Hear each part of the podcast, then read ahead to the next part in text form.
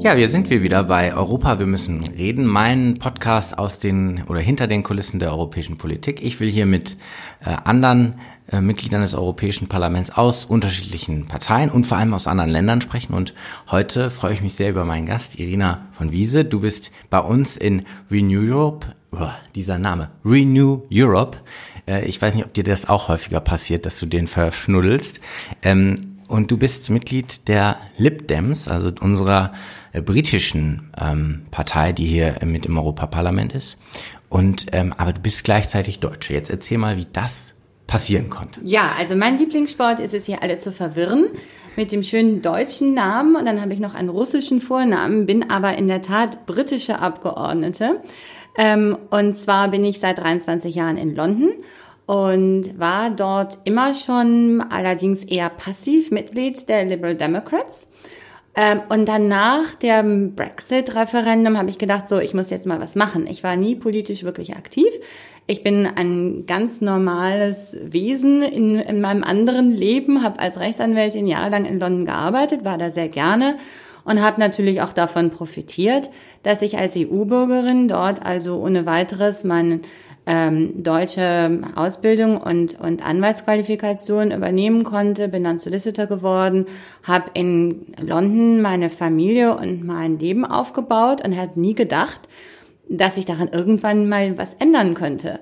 Und nach dem Brexit-Volksentscheid ähm, war plötzlich alles anders geworden. Und ich hatte deutsche Freunde, die gesagt haben, so, wir gehen jetzt nach Deutschland zurück.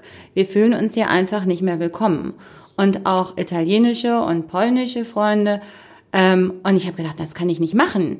Ich habe eine Tochter, die ist in London geboren, die ist da aufgewachsen, die ist total britisch.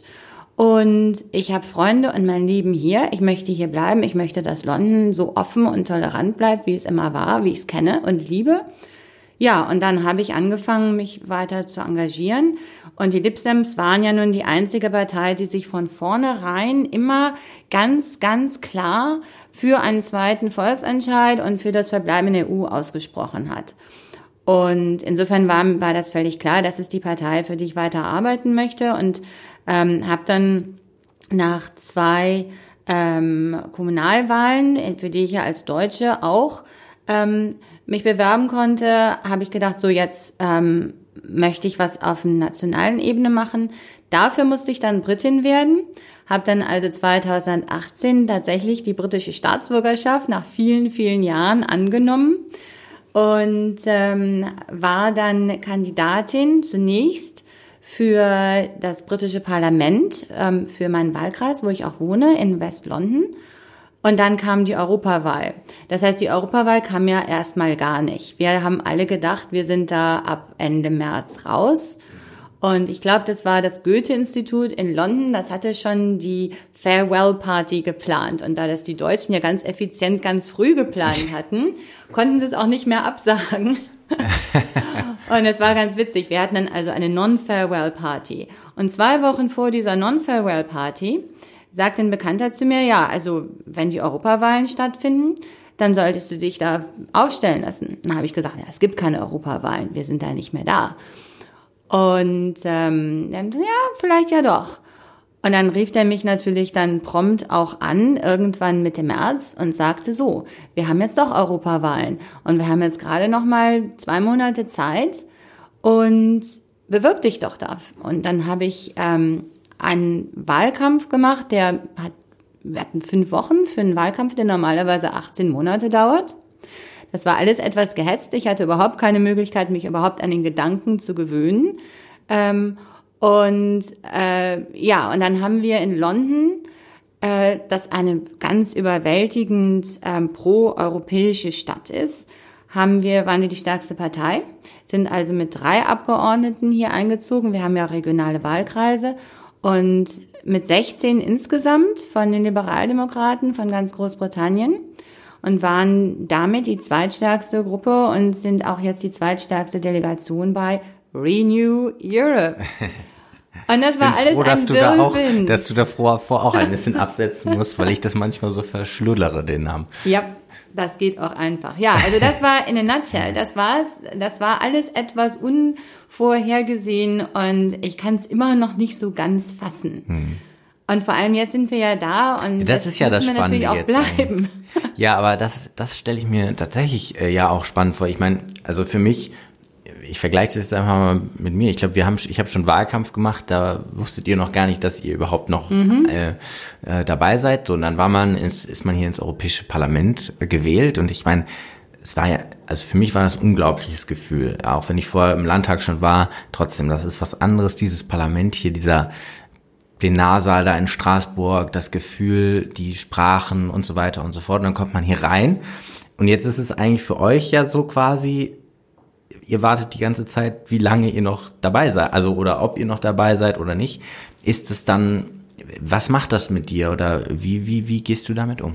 Ja, es ist, es ist tatsächlich schwierig für uns. Ich habe, ich war im Gegensatz zu dir noch nicht mal irgendwo in irgendeinem Landtag, nirgendwo gewählt. Für mich war das also noch viel überwältigender. Und der Traum hier zu sein, ich bin überzeugte Europäerin, ich habe vor langer Zeit mal ähm, bei der Kommission gearbeitet, ich, ich bin also ähm, sehr mit der Idee Europas und ähm, der Europäischen Union immer verbunden gewesen. Für mich war das der absolute Traum, hier als Abgeordnete einzuziehen und und deshalb halte ich jetzt auch umso fester an diesen Traum fest. Also ich bin absolut überzeugt, dass wir bleiben müssen. Ähm, ich habe das Glück gehabt, dass wir von vornherein nicht nur in unserer Fraktion, sondern wirklich parteiübergreifend von allen anderen Ländern so viel Unterstützung hatten, also allen proeuropäischen Parteien, dass keiner gesagt hat, ja, aber ihr seid doch hier nur bis Ende Oktober und deshalb, woher wollt ihr denn jetzt da irgendwelche Vorsitzen äh, übernehmen?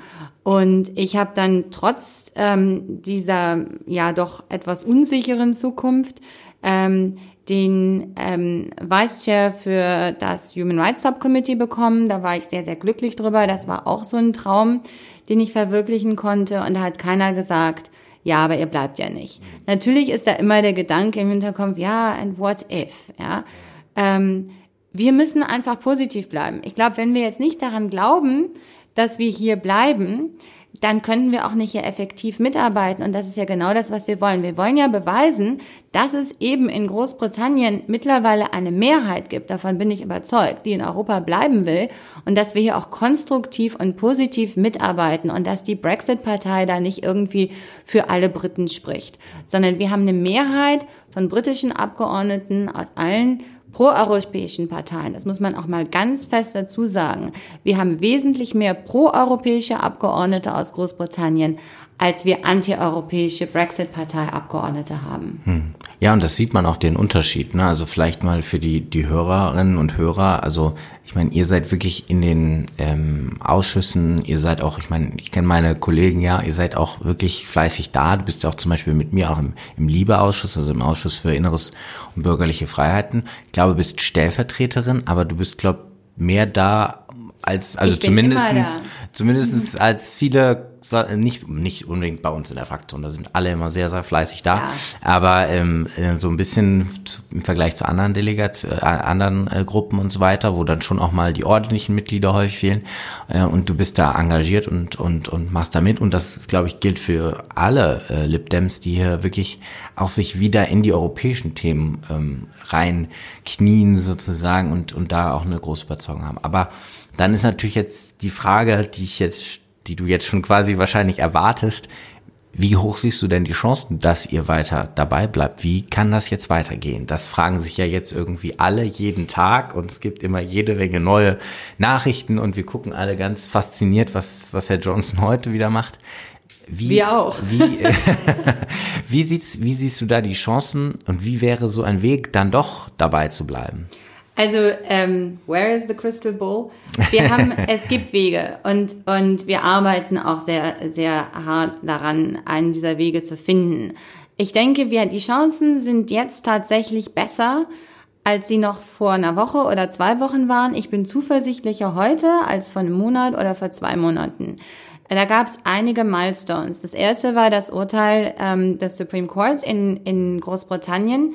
Danach ähm, war also zumindest die Suspendierung des Parlaments illegal. Das war ein ganz großer Rückschlag für Johnson. Und jetzt hat er sich auch wirklich in eine Ecke manövriert, aus der er meiner Ansicht nach nicht wieder rauskommen kann. Er muss von Gesetzes wegen, er muss um eine Verlängerung bitten, wenn er keinen Deal bis zum 19. Oktober bekommt. Das ist nicht mehr viel Zeit. Wir wissen, dass das, was er bis jetzt auf den Tisch der Kommission und des Parlaments gelegt hat, dass es nicht ähm, dass es nicht durchgehen wird. Der Rat wird sich auch dagegen sprechen. Da bin ich ziemlich sicher. Ich habe die Vorschläge gesehen und ich glaube nicht, dass das, was jetzt vorgeschlagen ist, wirklich mit dem Good Friday Agreement und Frieden in Irland und so weiter vereinbart werden kann. Und ich sehe auch nicht, dass es da irgendeine Lösung gibt, das jetzt noch abzuändern in letzter Sekunde.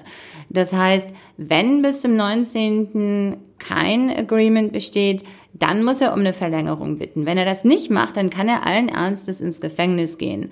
Das würde ich zwar Boris Johnson sogar zu, zutrauen, aber ich hoffe mal, dass er dann doch irgendwann mal ähm, vielleicht äh, sieht, dass er nicht mehr aus der Ecke rauskommt. Die andere Möglichkeit ist natürlich, dass wir ein Misstrauensvotum haben. Da müssten sich aber alle Oppositionsparteien auf einen neuen Premierminister, Interim-Premierminister einigen. Leider sieht das im Moment noch nicht so aus. Wir arbeiten dran. Wir hoffen, dass das auch eine Möglichkeit wäre, dass wir Boris Johnson im Prinzip schon vor dem 31. Oktober loswerden könnten, um eben dieses Restrisiko eines No-Deal-Brexits abzuwenden.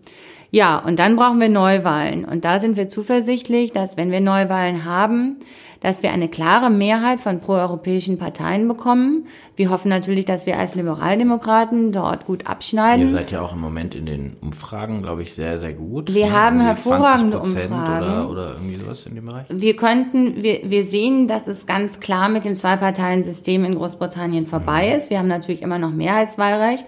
Aber mittlerweile denken wir, dass wir zumindest unter den drei großen Gewinnern ähm, sein. Was heißt, wir werden die Gewinner sein, denn die anderen werden verlieren, verlieren. und wir werden eine der, der, der drei stärksten Fraktionen stellen.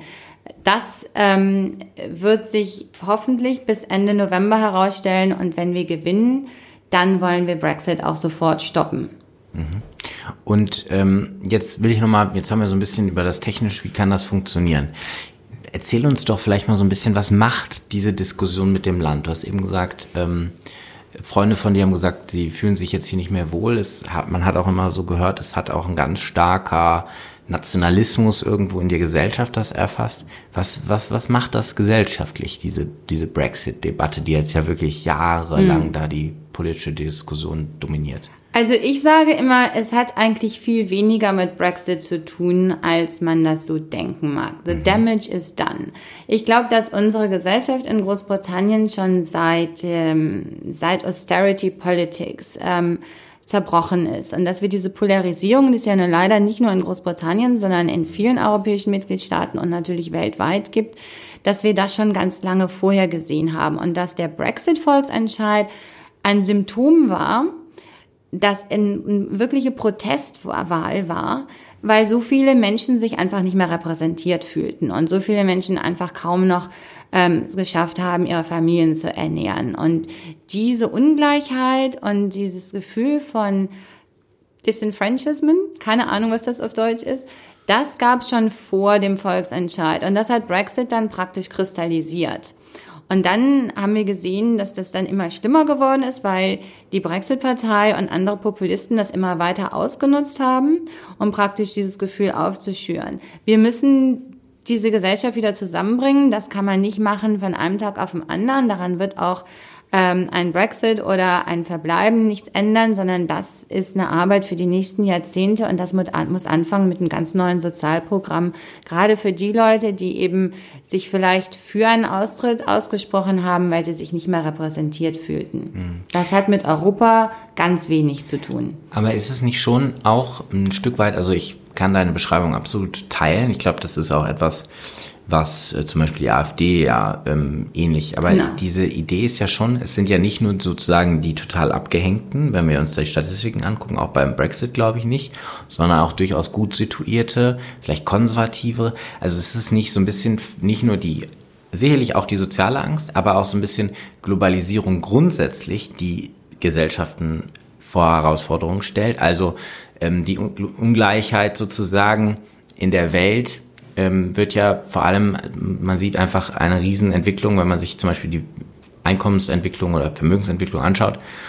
Also haben riesige Wohlstandsgewinne, haben die Mittelschicht in Asien beispielsweise gemacht, von einem ganz anderen Niveau her kommt.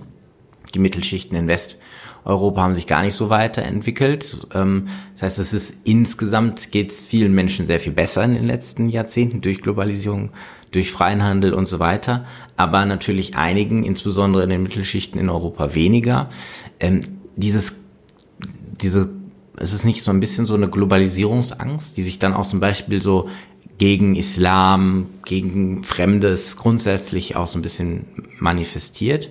Und jetzt sehr lange große Frage, aber müssen ja nicht nur Fragen und Antworten stellen, sondern so ein bisschen darüber diskutieren. Was ich immer das Gefühl habe, ist, wenn das bindet sich dann doch an Europa, weil Europa so ein bisschen die Antwort auf alle diese Globalisierung ist. Klar. Ich also, meine, das ist ja die Idee von Europa, ist ja irgendwie sich zu öffnen. Und was ja. ich sehe, ist nicht mehr so die rechts-links mhm. ähm, Aufteilung, sondern was ich sehe, ist wirklich weltoffen eine, geschlossen. Genau, sondern was das ist ganz genau was was man jetzt in, nicht nur in Großbritannien sieht, dass es eben ähm, diejenigen gibt, die Angst haben vor der Öffnung und die sich dadurch ähm, bedroht fühlen, aus welchen Gründen auch immer, und diejenigen, die denken, dass das ist, was, was sie eigentlich nicht nur sie, sondern auch ihre Gesellschaft reicher macht und nicht nur im materiellen Sinne. Und das ist die wirkliche ähm, Aufteilung, die wir heute sehen und, und die Polarisierung, die wir heute sehen. Und das ist nicht nur in Großbritannien. Was in Großbritannien noch dazu kommt, sind zwei Dinge. Das erste ist, dass wir über 40, fast 50 Jahre jetzt schon negative Presse von äh, Europa bekommen, dass also ganz, ganz viele ähm, Probleme, die eigentlich nichts mit Europa zu tun mhm. haben, auf die EU ja. ähm, äh, so ein Blaming, ne? immer genau. von den nationalen Regierungen, wenn irgendwas genau, nicht läuft. Genau, wenn irgendwas nicht läuft. Und es, gibt, es gab dann auch keine, im Gegensatz zu Deutschland gab es auch sehr wenig ähm, Counter-Arguments. Genau. Also einfach, die, die Presse hat einfach kaum was Positives aus Europa gebracht. Das war das eine. Und das andere ist so das, was ich sehe, ähm, vor allem unter den vielleicht älteren Wählern, dieses Loss of Empire. Ähm, ja. Das Gefühl, dass also Großbritannien mal eine Stellung in der Welt hatte, eine Führungsstellung in der Welt hatte und jetzt eben nicht mehr.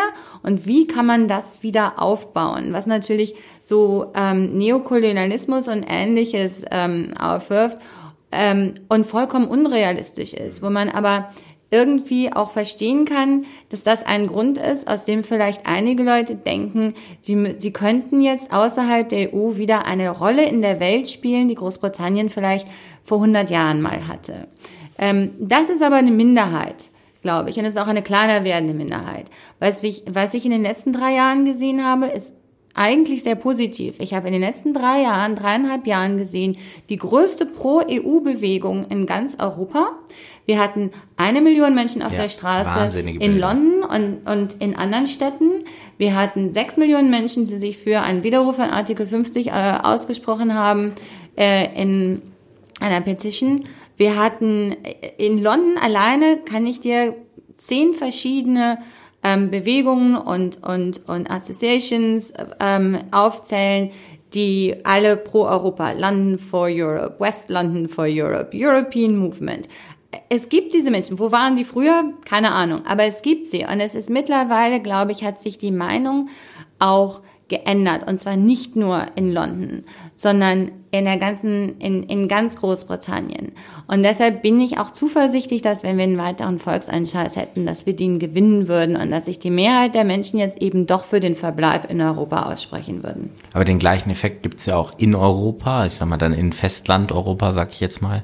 Ähm, denn da war das ja ähnlich. Eh also so dieses ich glaube, das war so ein Weckruf auch für viele. Also, dass die Wahlbeteiligung jetzt bei der Europawahl insgesamt so stark nach oben gegangen ist, insbesondere auch bei jungen Menschen mhm. so stark nach oben gegangen ist, ist, glaube ich, auch genau dieses Gefühl, ja, auch was man beim Brexit immer gesagt hat, ne, die Jungen waren gegen den Brexit, sind aber nicht, zum, nicht genau. zur Abstimmung gegangen und so weiter. Das war natürlich immer ein super Argument, auch um die Leute da nach vorne zu bringen. Aber ich glaube, was der Brexit auch gezeigt hat, ähm, und da sage ich immer, das ist das Einzige, wenn der Brexit irgendwas Gutes hat, dann ist es das, dass Europa nicht alternat also nicht alternativlos ist. Also diese Idee, dass das alles hier ist und dass das alles immer weitergeht und alles immer super wird, ähm, die ist eigentlich falsch. Und ich glaube, man muss vielleicht auch stärker in Zukunft, ähm, also ein bisschen die Frage ist auch, welche Lehren kann man zum Beispiel mhm. aus der Brexit-Diskussion ziehen. Ich glaube, was man man hat immer nur sozusagen so ein bisschen die positiven Aspekte nach vorne gestellt der EU.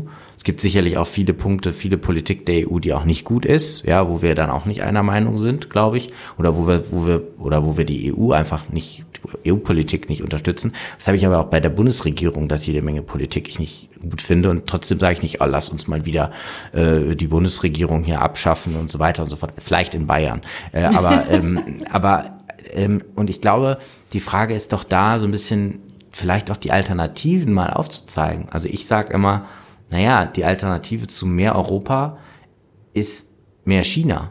Mhm. Also diejenigen, mehr die mehr, mehr Russland, Amerika. mehr Amerika, aber vielleicht vor allem auch China, mhm. das sehe ich so ein bisschen die Entwicklung nächsten.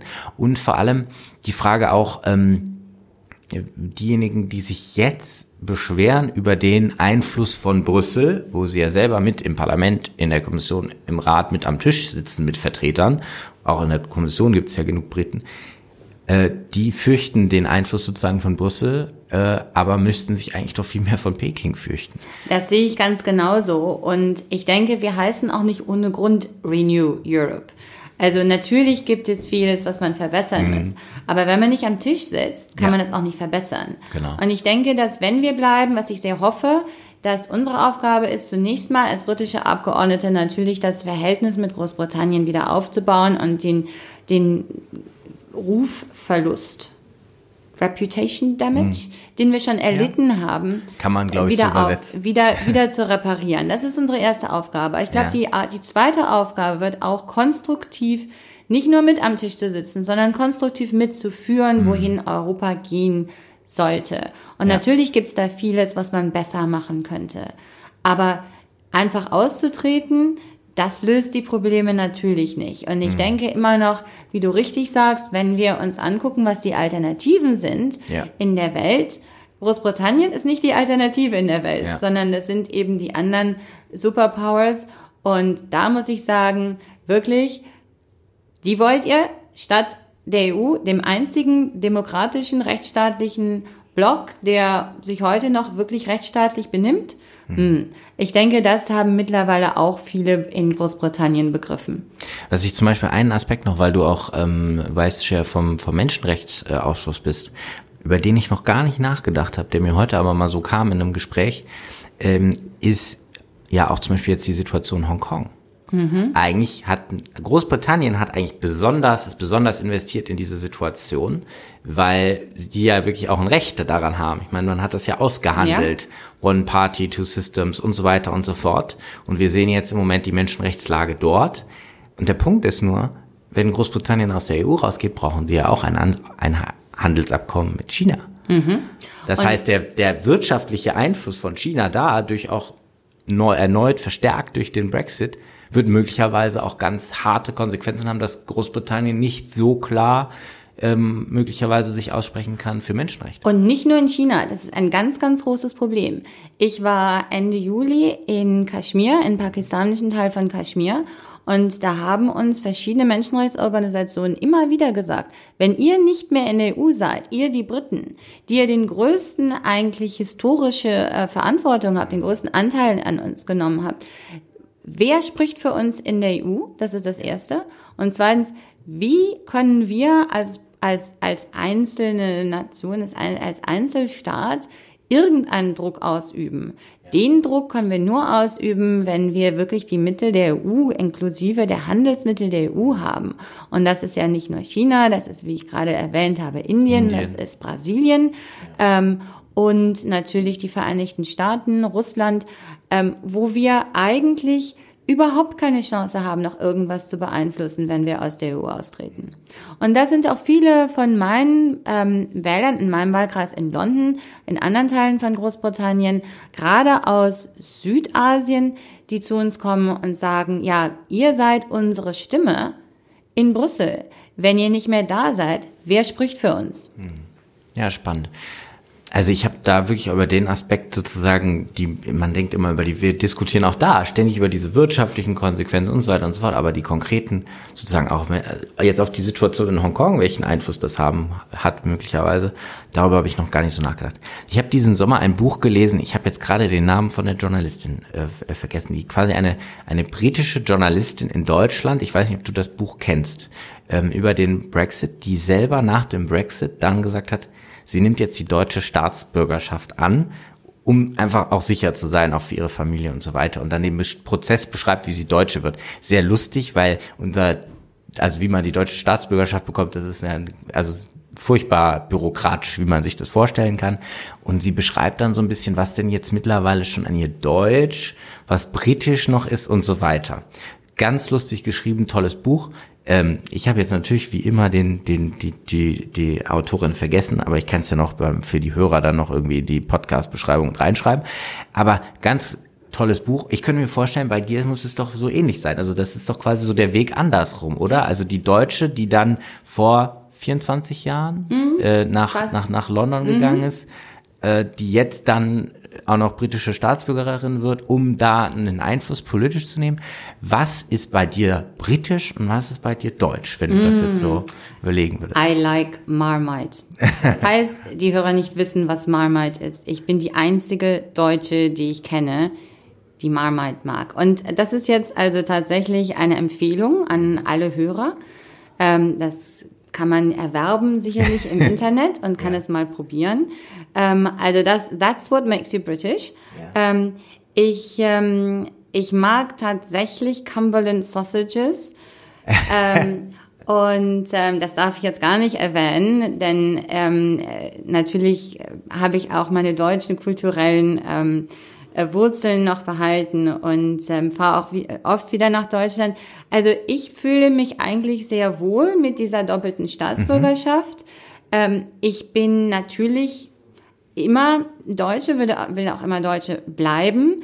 Ähm, sehe da also überhaupt keinen ähm, Widerspruch. Ja, bisher musste man da ja auch keinen Widerspruch machen. Das war ja das Großartige an dieser europäischen Idee, ne? Genau. Und das, ich, ich bin, das, das ist nämlich genau das, was ich hier eigentlich so richtig begriffen habe. Ich bin, ich fühle mich wirklich als Europäerin. Ich fühle mich auch hier wohl in einem Arbeitsplatz mit ähm, 28 verschiedenen Nationalitäten. Ich sehe mich da in keinster Weise ähm, als, als anders. Ich glaube, was uns verbindet, sind unsere gemeinsamen Werte, ähm, also gerade ins, innerhalb unserer liberalen Gruppe. Und ähm, genauso wie mich verbindet, die, die gleichen Werte mich verbinden mit meinen Freunden aus äh, in London, die vielleicht aus, aus Vietnam kommen oder aus Indien oder eben ähm, aus einem kleinen Dorf irgendwo in Cumbria.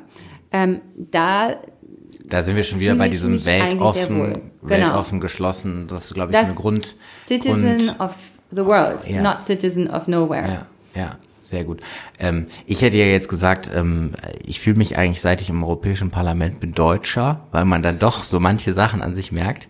Das, jetzt, das Beispiel wäre jetzt gewesen tatsächlich, äh, dass ich sage, ich bin immer viel zu pünktlich, nur das passt jetzt überhaupt nicht, weil ich gerade zur Aufnahme äh, dieses Podcasts zu spät bin. Das glaubt mir jetzt, glaube nee, ich, nee, keiner mehr. Das glaubt dir keiner. Also da gibt's so Dinge, da fühle ich mich auch immer noch sehr deutsch. Pünktlichkeit ist, glaube ich, bei mir auch nicht so das, was dazugehört.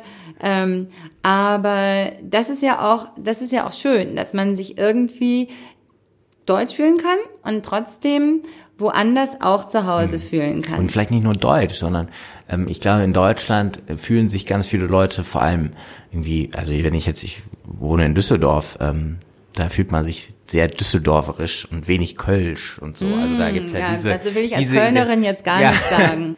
da gibt es diese, da gibt es diese Identitäten. Genau. Dann vielleicht die Bayern, ich glaube, die haben immer noch ihre regionale Identität und wie gesagt, da gibt es ganz unterschiedliches, dann Migrationsgeschichten, die dann dazukommen, die das auch nochmal schwieriger machen. Also ich glaube, man kann es zusammenfassen, tatsächlich auf diese, wirklich diese Polarisierung, weltoffen, geschlossen, hat man das und.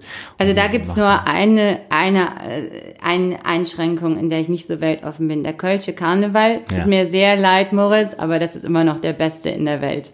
Na gut, also da ich ja für Nordrhein-Westfalen Abgeordneter bin, ähm, mache ich äh, kein grundsätzlich keinerlei Mhm. Bewertungen zu Karneval. Es ist äh, grundsätzlich Oder Kölsch. Oder Kölsch. Ich trinke auch jedes Bier, äh, insbesondere aus Nordrhein-Westfalen. gibt es sehr gutes Bier in allen Regionen. Also da Sehr diplomatisch ja, ausgedrückt, du, ich bin in ganz Nordrhein-Westfalen gewählt. Nein, also äh, das, äh, das, das, ähm, da sind wir ganz, äh, ich glaube, da haben wir kein Problem mit. Zum Abschluss, äh, wo wir jetzt schon über äh, unsere Identitäten, Bier und Karneval gesprochen haben, ähm, will ich nochmal zurückkommen au- auf Europa. Die ganz einfache Frage, die ich immer am Ende stelle, wie sieht Europa in 20 Jahren aus? Ich denke, die Antwort von dir kann ich vorahnen, mit Großbritannien als Mitgliedsstaat Auf jeden Fall. aber vielleicht auch noch politisch darüber hinaus. In so ein, zwei Sätzen, was ist deine Vision für Europa? Hoffentlich größer im Sinne von geografischer Ausbreitung, aber noch mehr hoffe ich auf stärker. Also stärker im Sinne von gemeinsamen Werten und Integration. Das ist mir eigentlich wichtiger als größer, aber natürlich mit Großbritannien am Tisch und in einer führenden, positiven und konstruktiven Rolle. Ja, und damit Europa stärker ist, muss man auch über Europa reden, um das zu verstehen. Das haben wir wieder gemacht bei meinem Podcast Europa, wir müssen reden. Liebe Irina, schön, dass du da warst. Vielen Dank. Gerne. Und ähm, viel Spaß beim Zuhören. Ja, danke und wünscht mir Glück.